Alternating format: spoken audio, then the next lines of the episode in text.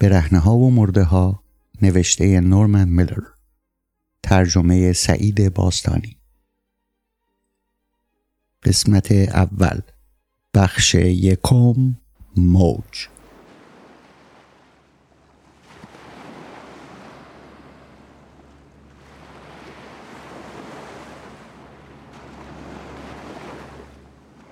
هیچ کس خوابش نمی برد. با فرارسیدن صبح قایقهای هجومی رو به آب میانداختند و نخستین فوج افراد پس از گذشتن از امواج دریا به ساحل آنوپوپی حمله می بردن.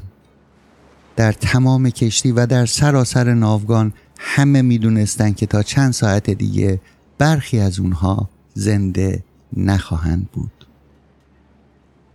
سربازی بی حرکت در تخت خواب خود دراز کشیده چشماشو میبنده اما کاملا بیداره. در چهار طرفش سربازها در چرت تشنجامیز خود مثل زمزمه امواج زیر لب حرف می‌زدند. فردی در خواب فریاد می‌کشید نمی کنم نمی کنم سرباز چشم خود رو باز می‌کنه و نگاهش رو به آرامی در گوشه و کنار خوابگاه میگردونه. نگاهش در میان انبوهی از ننوها و بدنهای برهنه و تجهیزات آویزان گم میشه. سرباز احساس می‌کنه که باید به مسترا بره و ناسزا گویان نیمخیز میشه. پاهاش از لبه تخت خواب آویزون شدن و میله فولادی ننوی بالایی پشت خمیدش و آزار میده. آهی می‌کشه و کفشاشو که به میله بسته بر میداره و به کندی اونها رو میپوشه. تخت خوابش در یک ردیف پنجتایی عمودی چهارمین تخته. در فضای نیمه تاریک خوابگاه با حالتی مردد شروع به پایین اومدن می‌کنه. میترسه که مبادا پاشو روی یکی از افرادی که در ننوهای زیر او خوابیدن بگذاره. به کف خوابگاه که می‌رسه راهش رو از میان کول پشتی ها و کیسه ها باز می‌کنه. یه بار پاش به تفنگی گیر می‌کنه و سکندری می‌خوره. به در خوابگاه می‌رسه. از خوابگاه دیگه ای که راهروش به همون آشفتگی میگذره و سرانجام به آبریز می‌رسه. در اینجا هوا مثل تنور داغه. یگان دوش آب شیرین کشتی از لحظه ای که سربازها سوار شدن تا حالا خالی نبوده و حالا در این ساعت هم مردی در حال دوش گرفتنه. سرباز از کنار مردهایی که زیر دوشهای بیمصرف آب شور به قاب بازی مشغولن میگذره. و روی تخته های شکسته لگن یکی از مستراها می نشینه. فراموش کرده سیگارش رو همراش بیاره و یه سیگار از مردی که چند قدم اون طرفتر نشسته می‌گیره. در حال دود کردن سیگار به زمین مرتوب و سیاهی که از تحسیگارهای بیشمار پوشیده شده نگاه می‌کنه و به صدای رد شدن آب در چاله مسترا گوش میده. در واقع هیچ عذری برای اومدن به اینجا نداشته اما بی جهت روی لگن میشینه چون اینجا خنکتره و بوی مستراح، بوی آب شور، بوی کلور و بوی چسبناک فلز مرتوب از بوی ترشیده و سنگین خوابگاه ها ملایم تره. سرباز مدتی دراز به همین حالت می و سپس به کندی بر می. شلوار سبزرنگ جنگی خود رو بالا می‌کشه و به تقلایی فکر می‌کنه که برای مراجعت به تخت خود باید تحمل کنه. می‌دونه که اونجا هم به انتظار صبح بیدار خواهد موند و به خود میگه ای کاش همین الان موقع رفتن بود. برام هیچ مهم نیست. ای کاش همین الان موقع رفتن بود. در راه مراجعت به یاد صبح دمی میفته که بچه بود. و تمام شب رو بیدار مونده بود چون اون روز روز تولدش بود و مادرش قول داده بود براش جشن بگیره عصر همون شب ویلسون و کالاگر و گروه بانکرافت و دو نفر از سربازهای ستاد فرماندهی یک بازی پوکر هفت کارتی ترتیب داده بودند. اونها در گوشه ای از خوابگاه که پس از خاموشی تنها مکانی بود که در آن می‌شد ورقها رو خون نشسته بودند. حتی در این هم ناچار بود به چشمان خود فشار بیارند چون تنها چراغ روشن خوابگاه نزدیک نردبان قرار داشت و در نور آبی رنگی که میپراکند به زحمت می‌شد خالهای قرمز رو از خالهای سیاه تشخیص داد. قمارشون چند ساعت پیش شروع شده بود و حالا دیگه به چرت زدن افتاده بودند هر وقت دستها خوب نبود توپها و بلوفها به نحو غیرعادی و تقریبا ناآگاهانه زده می‌شد. ویلسون از همون اول بازی هم مرتب خوب آورده بود. اما بعد از بردن سه دست متوالی شانس او از اندازه گذشته و شگفت آور شده بود. خیلی سر حال بود. زیر پاهاش که اونها رو روی هم انداخته بود یه مش لیره استرالیایی ریخت و پاچ شده بود. با اینکه حس می‌کرد شمردن پولش براش بد شانسی میاره پیش خود می‌دونست که لاعقل صد لیره برده. این وضع احساس شهوانی خوشایندی در گلوش برمیانگیخت. این هیجانی بود که از هر گونه فراوانی به او دست می‌داد. به لحجه جنوبی و با صدای صافش به کرافت تذکر داد این جور پولا که برکت نداره. من که از این لیره ها سر در نمیارم این استرالیایی یا کارشون برعکسه. کرافت جواب نداد. کمی باخته بود. اما چیزی که بیشتر آزارش می‌داد این بود که تمام شب بد آورده بود. کالاگر با لحن تلخی شکایت کرد. برو بابا با این شانسی که تو داری لازم نیست سر از پول در بیاری. فقط یه دست گنده می‌خواد تا پولا رو باهاش ورداری. ویلسون به آرامی خندید. گل گفتی بچه ولی کار هر دستی هم نیستا. باز هم با خوشنودی آرام و بچگانه ای خندید و شروع کرد به ورق دادن. مردی بود سی ساله تنومند با موهای طلایی و چهره سالم و سرخ و سفیدی که جزئیاتش درشت و واضح بود. عینکی به چشم داشت که با اون شیشه های گرد و قاب نقره‌ای با شخصیت او جور نبود. در نظر اول حالت متفکری به او می‌داد. در حین دست دادن به نظر می اومد که انگشتاش از تماس با ورقها کیف می کنند. پیش خود درباره مشروب خواب و خیال می باف و از اینکه با این همه پولی که برده بود نمی‌تونست حتی یه لیوان آبجو بخره اندکی احساس اندوه می کرد.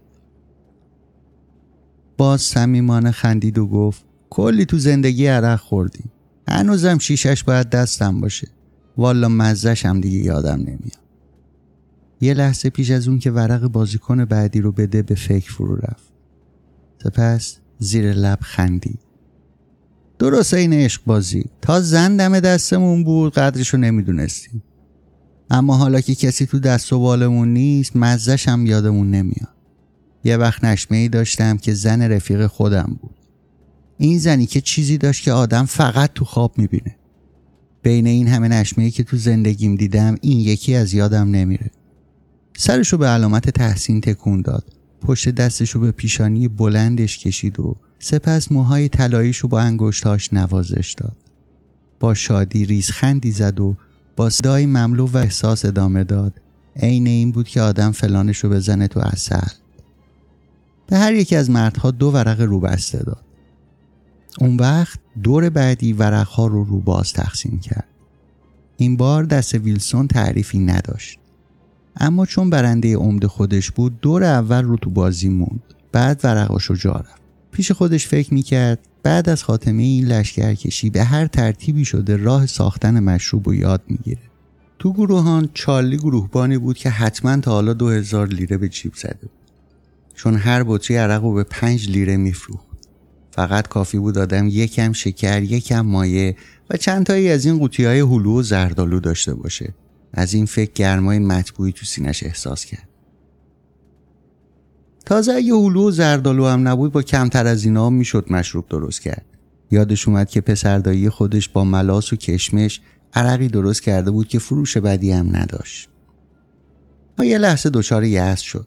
اگه واقعا دست به کار ساخت عرق می‌شد ناچار بود یه شب تمام لوازم از چادر خاروبار بدزده. بعد لازم بود جایی رو پیدا کنه که بتونه دو سه روزی بخیسونه و اونجا پنهان نگه داره. برای این کار باید سوراخ مطمئن خوبی پیدا می‌کرد. نزدیک اردو که نمی‌تونست باشه چون در اون صورت ممکن بود هر کسی بسات رو کشف کنه. زیادم نمی‌شد دور از اردو اون سوراخ رو انتخاب کرد چون از کجا معلوم؟ شاید آدم یهو حوس عرق به سرش زد.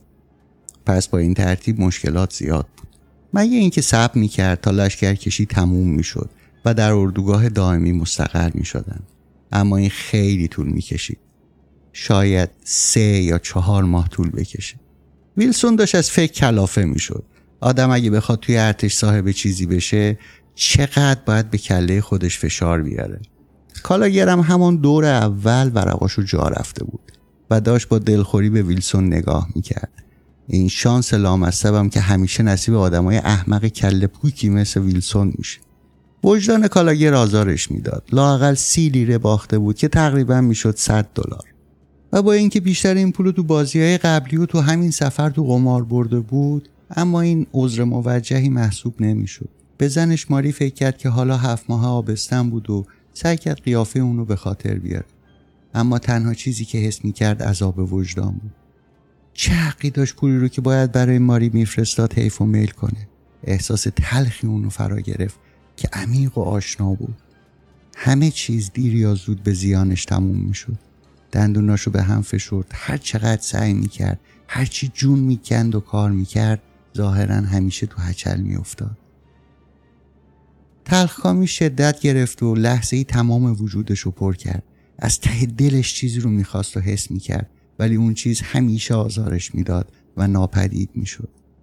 به یکی از سربازا نگاه کرد که اسمش لویی بود و حالا داشت ورقا رو بر می‌زد. بغز تلخی گلوی کالاگر رو فشرد. این جهود لعنتی چقدر شانس آورده بود. و ناگهان احساس تلخ کالاگر به خشم شدیدی مبد شد و گلوش رو بیشتر فشرد و به صورت عبارات رکیک و موهنی جلوه کرد. خیلی خوب خیلی خوب بابا. کلافمون کردی این ورقای لعنتی رو انقدر بر زدی داغونشون کردی. دیگه انقدر این مادر باها رو بر نزن ورق بده بازی کنیم. کالاگر با لحشه قلیز ایلندی های بستون حرف می‌زد. لویی چشم به او دوخ و عداشو در آورد. خیلی خوب خیلی خوب. دیگه این ما رو بر نمی‌زنم ورق میدم بازی کنی کالاگر زیر لب قری. قربون ننت بری خوشمزه. اون مردی بود قد کوتاه با بدنی در هم تنیده و قناس. و گوش تلخ و ترش مزاج. صورتش هم مثل پیکرش کوچیک و زشت بود.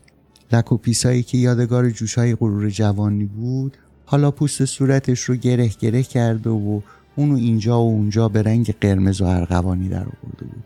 شاید به علت رنگ چهره یا شاید به دلیل بینی کج و دراز ایرلندیش همیشه غضبناک به نظر می رسید با این همه فقط 24 سال داشت. ورق روباز اول هفته دل بود. با احتیاط تمام به دو ورق بسته خودش نگاه کرد. دید که اونا هم هر دو دلن. کمی امیدوار شد. تمام شب رنگ نیاورده بود. به خودش گفت حالا دیگه نوبت اوست. پیش خودش فکر کرد این دفعه دیگه اینا هم حریفم نیستن. ویلسون یه لیره توپ زد. کالاگر با توپ بزرگتری به اون جواب داد و با لحن خشمالودی گفت حالا که اینطور شد پس بیا مردونه بازی کنیم. کرافت لویی هر دو توپ را دیدن. و وقتی آخرین بازیکن ورقاش رو جا رفت کالاگر حس کرد فریب خورده و اعتراض کرد ها چطور شد؟ جا زدی؟ تو که به هر حال فردا با خمپاره کلکت کنده است. در میون صدای جیرینگ جیرینگ سکه ها که بازیکن روی پتوی میریختن که روی اون به بازی مشغول بودند پیشگویی کالاگر شنیده نشد. اما در خود او اضطرابی را پدید آورد و بدنش رو به لرز انداخت. انگار کفر گفته بود. به سرعت پیش خودش تکرار کرد. یا مریم مقدس. در ذهنش تن خودش رو دید که روی ماسه های ساحل افتاده بود. در جایی که سرش باید قرار می داشت فقط برآمدگی خونالودی دیده می شد برق بعدیش پیک بود. جسدش رو به آمریکا میفرستادن. ماری سر گورش می اومد ترحمی که نسبت به خودش احساس می کرد بسیار دلپذیر بود. یک لحظه دلش برای چشمهای پرمهر زنش پر کشید. پیش خودش گفت که زنش چه خوب اونو درک می‌کنه. اما هرچی سعی کرد به او بیاندیشه در عوض تصویر مریم مقدس رو دید که از زمان کودکی از تصویر چاپی که در مدرسه خریده بود تو حافظش ثبت شده بود. راستی ماری زنش چه شکلیه؟ به ذهن خودش فشار آورد که اونو به خاطر بیاد و چهرش رو دقیقا تو مغز خودش ببینه. اما تو این لحظه از این کار عاجز بود. چهره ماری همچون نوای آوازی نیمه آشنا که با نغمات آشناتر تداخل کند از او گریزان بود. ورق بعد دل بود. تا اینجا چهار ورق دل داشت. و اگه از دو ورق بعدی یکی هم دل می اومد رنگش ساخته می شد. استرابش فرو نشست و سپس جای خودش رو به علاقه شدیدی به بازی داد. به دورو برنگریست. لوی حتی پیش از اینکه نوبت بهش برسه ورقاشو جا رفت و کرافت دو دهلوی روباز داشت. کرافت دو لیره توپ زد و کالاگر مطمئن شد که او یه دهلوی دیگه هم اون زیر داره. اگه دست کرافت از این بهتر نمی‌شد و کالاگر مطمئن بود که نخواهد شد اون وقت کلک کرافت کنده بود. ویلسون ریزخندی زد و با بیقیدی دنبال پولش گشت. در حالی که اونا رو روی پتو مینداخت گفت این از اون دستای تاریخی ها. کالاگر دستی به اسکناس های معدودی که براش مونده بود کشید. پیش خودش نتیجه گرفت که این آخرین فرصت برای جبران باخت پس با همون قیافه عبوس گفت به اضافه دو لیره دیگه. ما بلا فاصله وحشت کرد. ویلسون سه تا پیک رو باز داشت. چرا قبلا متوجه نشده بود؟ اونم با اون شانس ویلسون. اما کسی روی توپ او توپ نزد و کالاگر یکم آروم گرفت. تا اینجا معلوم بود که ویلسون رنگ نداره. اینطوری لاقل عادلانه بود. شاید ویلسون به جز این سه پیک رو باز پیک دیگه هم نداشته باشه. شاید اصلا ویلسون دنبال رنگ نباشه. کالاگر خدا خدا می‌کرد که دور بعدی همه توپ بزنن. به هر حال خودش مصمم بود تا شاهی آخر توپ بزنه. گروهبان کرافت دچار نوع دیگری از هیجان شده بود. به خصوص بعد از توضیح دومین ورق روباز. تا اون لحظه با کسالت به بازی ادامه داده بود. اما ورق چهارم هفلو گرفت. به این ترتیب دو پر ساخت. در اون لحظه اعتقادی خلل ناپذیر و ناگهانی به او دست داد و پیش خود اطمینان پیدا کرد که از پیش مقدر شده این دست رو ببره. یه جور ناگفتنی می‌دونست. که یه هفلو یا یه دهلوی دیگه می‌گیره و فول می‌سازه. برای کرافت شکی باقی نمانده بود. اطمینانی به این استحکام و روشنی نمی‌تونست بی مفهوم باشه. معمولا هر وقت پوکر بازی می‌کرد با زیرکی تمام همه احتمالات موافق و مخالفی که برای گرفتن یک ورقه به خصوص وجود داشت در نظر می‌گرفت. و در ضمن بر شخصیت و روحیه هر حریفی زیرکانه آگاه بود. اما در نظرش آنچه به این بازی معنی می‌داد همان عنصر شانس بود که برای او جزء لاینفک پوکر محسوب می‌شد. دست به هر کاری می‌زد. مهارت و کفایت خودشو تماما به کار میبست. اما می‌دونست که نتیجه امور مآلا به بختش وابسته است. از این نکته پروایی نداشت. اونو میپذیرفت. اعتقاد راسخی به بخت خود داشت.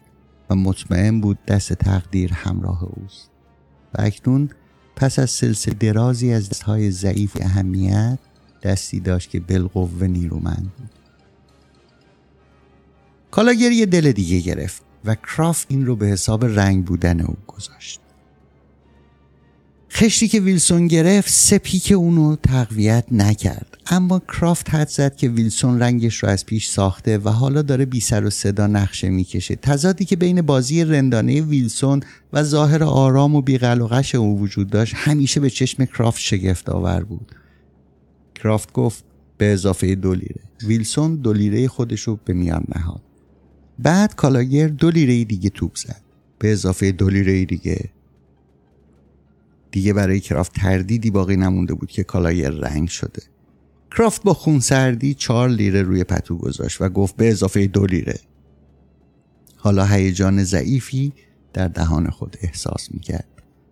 ویلسون خنده ساده دلانه خودش رو سر داد و به اونا گفت بر پدرش لعنت از این دستای گنده. حقش من یکی جا بزنم ولی چه کنم که عادت دارم ورقه آخر رو به هر قیمتی شده ببینم. حالا کرافت شک نداشت که ویلسون هم رنگ داره. می‌دید که کالاگر زیاد از خودش مطمئن نیست. یکی از پیکای ویلسون آس بود. کالاگر به صدای آمیخته به یس و استیصال گفت به اضافه لیره کرافت پیش خود گفت اگه الان فولش رو ساخته بود تا شاهی آخر به کالاگر توپ می‌زد. ولی فعلا بهتر بود مقداری از پولش رو برای دور آخر نگه داد کرافت دو لیره دیگه هم روی تل پولا گذاشت. و ویلسون هم همین کارو کرد. لوی آخرین ورق رو روبسته بینشون توضیح کرد. کرافت به هیجان خود لگام زد و نظری به خوابگاه نیمه تاریک انداخت و به تخت خوابهایی که تو ردیفای عمودی و افقی از هر طرف اونا رو احاطه کرده بود خیره شد. چند لحظه به تماشای سربازی پرداخت که داشت توی خواب قلط می‌زد. اون وقت آخرین ورقش رو برداشت. پنج لو بود به آرومی شروع به بر زدن ورق ها کرد. حیرت زده بود. به هیچ وجه نمی‌تونست باور کنه تا این حد در حدس خودش به خطا رفته باشه. از فرط انزجار و دلخوری بدون اینکه به ویلسون حتی پارول هم بده ورقاشو به زمین انداخت. کم کم داشت عصبانی می‌شد. بی سر و صدا به تماشای دیگران پرداخت. کالاگر رو دید که آخرین اسکناس خودش رو به میان انداخت. ویلسون گفت دارم اشتباه می‌کنم ولی سگ خور میبینمه بگو ببینم بچه چی داری. کالاگر خشمگین و پرخاشگر شده بود. انگار می‌دونست این دست رو هم باخته. فکر می‌کنی چی دارم؟ رنگ دل دارم. تو چی داری؟ ویلسون آهی کشید و گفت واقعا دلم برات میسوزه بچه. علی کارت ساخته چون منم رنگ دارم. منتها با سرنیزه. بعد به آس پیکش اشاره کرد. کالاگر چند ثانیه ساکت موند. اما گره های تیره صورتش به رنگ ارغوانی در اومد. بعد ناگهان منفجر شد. آخه مگه آدم قد بود که این لاش خورپولا رو به جیب بزنه؟ بعد در حالی که تنش به رش افتاده بود ساکت شد. سربازی که نزدیک دریچه سخفی خوابگاه خوابیده بود با حالتی معذب و عصبی خودش رو روی آرنج بلند کرد و فریاد کشید. محض رضای خدا این همه داد و قال نکن مرد. بذار کپه مرگمون بذاری کالاگر زد. برو بابا تو هم حال نداری. سرباز بیخواب شده دست بردار نبود. یعنی شماها نمی‌فهمید که حالا دیگه وقت بازی نیست؟ کراف سر پا ایستاد. مرد لاغرندام میان بالایی بود. اما چنان شق و رق می ایستاد که بلند قد به نظر می رسید زیر نور آبی رنگ چراغ صورت باری که سه گوشش از هر گونه حالتی توهی بود. در فک کوچک و خشنش در گونه های لاغرش و در بینی کوتاه و مستقیمش هیچ چیز زائدی دیده نمی‌شد. موهای کم پشت مشکیش نیلی می‌زد. مخصوصا زیر این نور چشمای سردش به رنگ آبی تند بود. با صدای سرد و هموار گفت گوش کن سرباز. از من میشنوی خفه قوم بگیر. ما هر جور عشقمون بکشه بازی می‌کنیم. تا هم زیادی زر نزن و الا با من طرفی. پاسخ گنگ و نامفهومی از سرباز شنیده شد. کرافت چشم از او بر نداشت و به حرف خود افزود. اگه تنت میخواره حریفت منم. صداش آروم بود و جملات رو با لحجه جنوبی خیلی شمرده ادا می‌کرد. ویلسون به دقت به او چشم دوخته بود. این بار سرباز که شکایت کرده بود هیچ پاسخی نداد و کرافت با لبخندی محو به زمین نشست. ویلسون از او پرسید دنبال دعوا میگردی پسر؟ کرافت به تندی جواب داد. از لحن این پسرک خوشم نیومد. ویلسون شونه بالا انداخت و پیشنهاد کرد. پس بیاید دوباره شروع کنیم. کالاگر گفت من دیگه نیستم. ویلسون ناراحت بود. پیش خودش فکر می‌کرد که هیچ لطفی نداره آدم جیب دیگران رو خالی کنه. کالاگر بیشتر اوقات آدم خوبی بود. واقعا رزالت می‌خواست آدم گوششو ببره. به خصوص اینکه سه ماه تمام با هم تو یک چادر خوابیده بودن. به کالاگر پیشنهاد کرد. گوش کن پسر هیچ دلیلی نداره چون پول ته کشیده بازی رو ول کنیم. بذار یه کمی از این لیره ها بهت قرض بدم. کالاگر با لحن خشناکی دوباره تکرار کرد. نه من دیگه نیستم. ویلسون دوباره شونه بالا انداخت. نمی‌فهمید چرا کرافت و کالاگر پوکر رو تا این حد جدی می‌گیرن. از این بازی خوشش میومد و شبم هیچ جور دیگه ای نمی‌شد صبح کرد. ولی خب زیادم مهم نبود. این همه پولی که جلوی آدم ریخته منظره بدی نیست. اما ترجیح می‌داد عرق بخوره. یا اینکه زنی پیشش باشه. لبخندی اندوه بار زد. زن از اون خیلی دور